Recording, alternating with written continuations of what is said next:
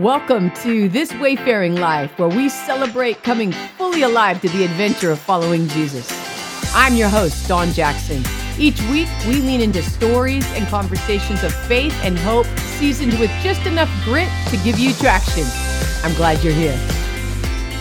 It is always good to be back here with you, friends, and so excited for this episode. And I'm looking at my notes and I'm seeing that this is episode 17, which is absolutely amazing to me. And here's why. If you've been following along on this journey with me, I've mentioned this before.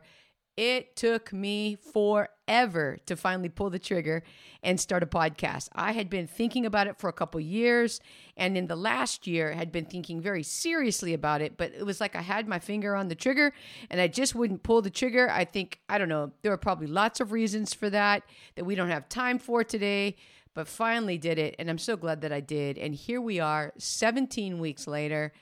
Thank you for joining me on this journey. Um, I look forward to this, and I really I enjoy.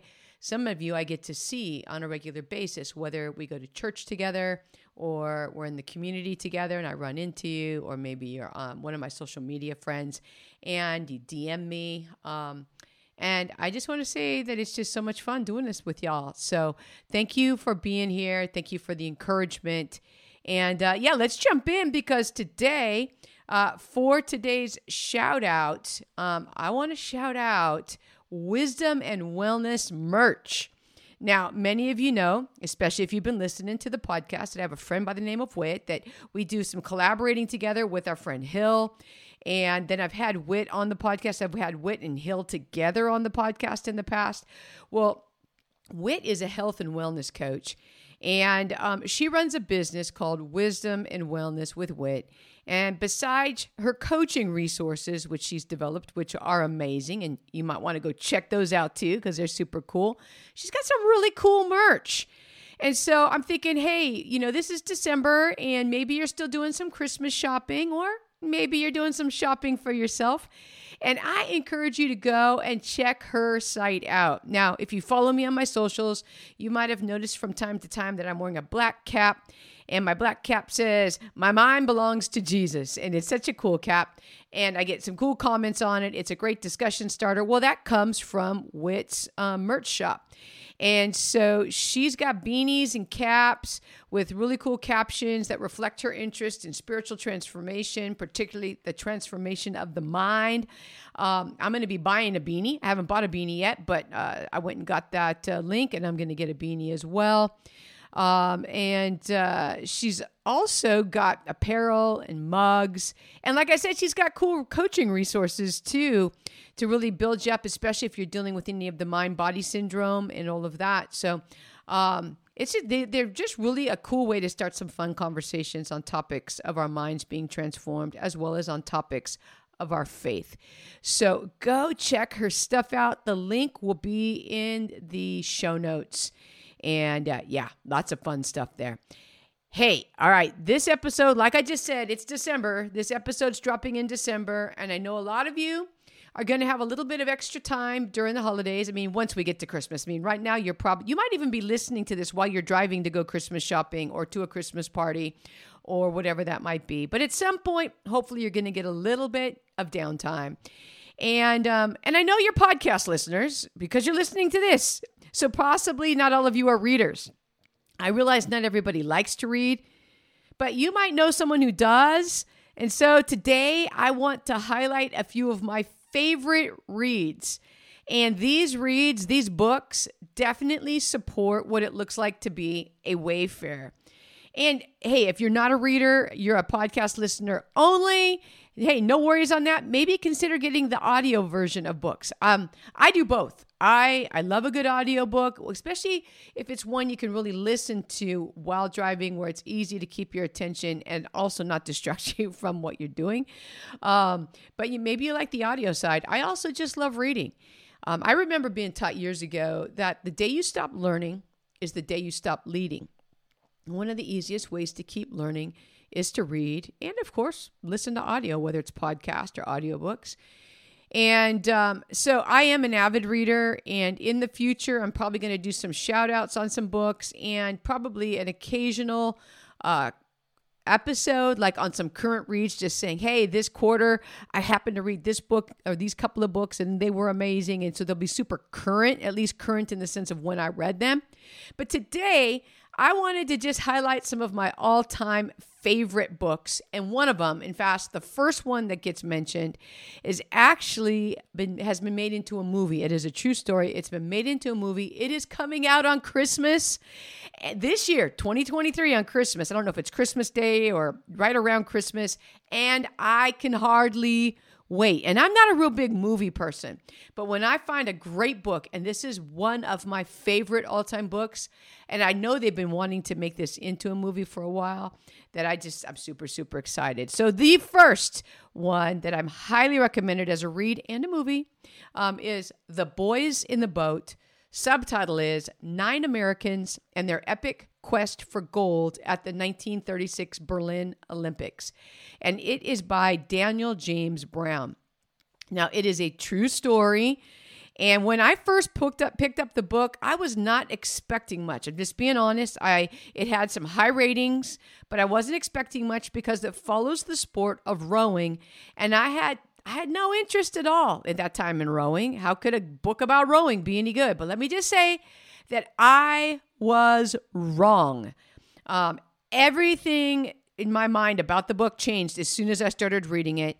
Um, because it is far it is about far more than rowing and it even makes the sport of rowing come alive like you will literally sit there wanting to cheer while you're reading a book that is how good this read is the stories of these boys also, it's during the Depression era. They are, most of them are underdogs, especially the key uh, character in this story, the key person. And they're underdogs in so many different ways. And yet they keep overcoming the odds. It's absolutely incredible. Plus, the book is chock full of leadership principles that can be gleaned. And um, it is, as I said earlier, it is one of my favorite books of all times. So if you pick it up and you go, oh my gosh, there's a lot of pages, all right, at least go see the movie. Um, in my humble opinion, books are always better than the movie. I'm going to see the movie too because I've been waiting for a couple years for this to come out because after I read the book and I started researching on it and I saw that they were turning it into a movie, it's like I've been waiting. Uh, like I said, I'm not a big movie buff, but I can hardly wait to watch it on the big screen and I highly recommend reading it. Oh, and by the way, after I read it, I recommended it to a couple of friends, and one of them got the audiobook, so I did too. It is an easy book to listen to on the audiobook app. So, anyway, that's book number one.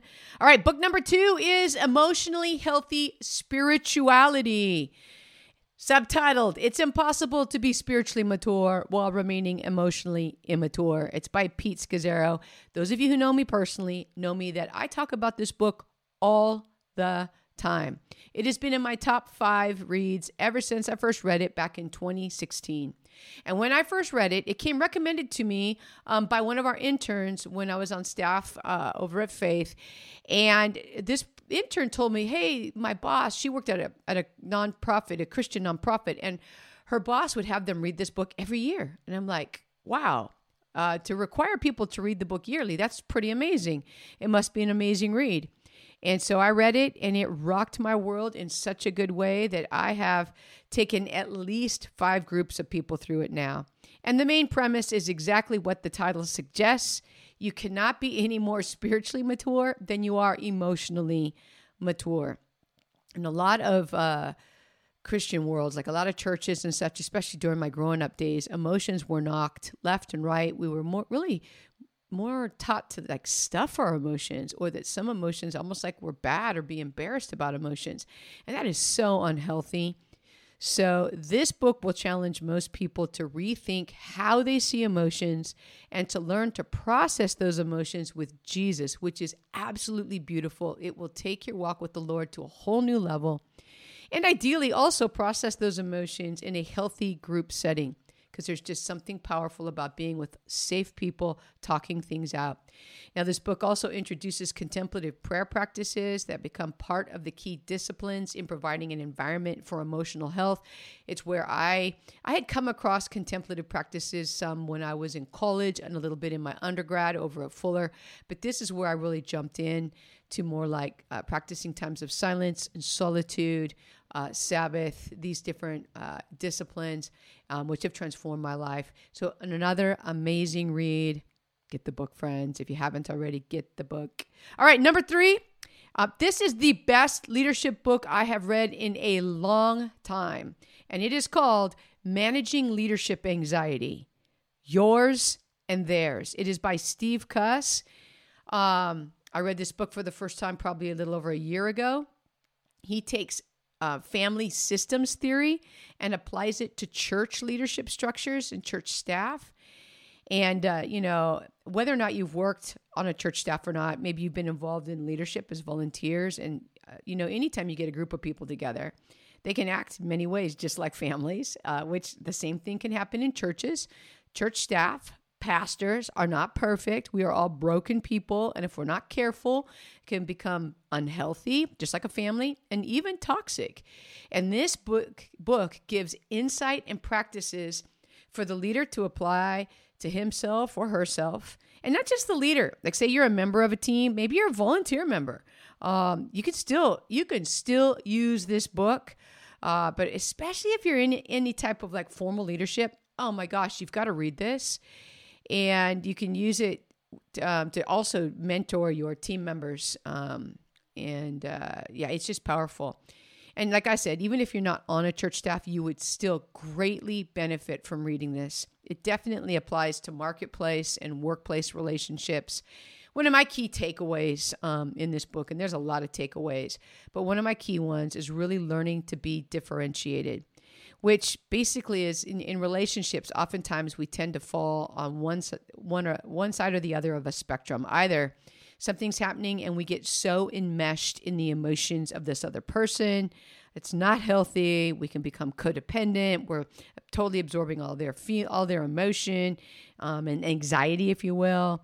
I guess I don't know if you can absorb somebody else's emotion, but you absorb their anxiety, and maybe by absorbing it, um, not in a good way, like you're taking it on, or you can become completely detached, where you're just sort of like, like you hold everybody at a distance. You don't get involved emotionally at all. You're rather stoic. Neither one of those is healthy. Instead, we need to be differentiated, which is where we have the ability to move toward people with compassion without absorbing their anxiety. Much easier said than done. He has practices that you can do to help put this principle into play in your own life, plus some other great coaching in his book. It's amazing. Pick it up. you will not regret reading this. And the fourth one um, this is my favorite book on prayer, uh, and it's called Praying Like Monks Living Like Fools. Subtitle is An Invitation to the Wonder and Mystery of Prayer.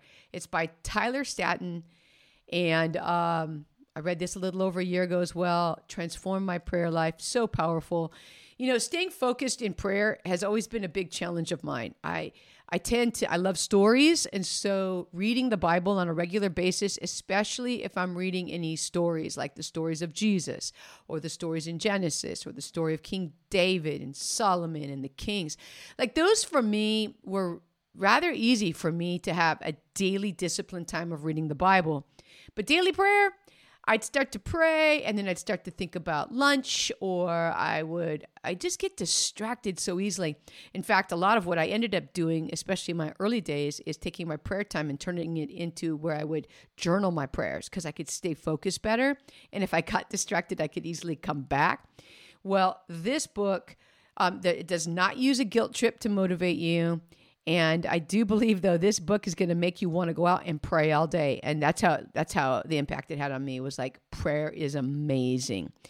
You'll come away with it uh, from reading it with a deeper understanding of prayer as well as practices and resources to support you in the growth of your prayer life.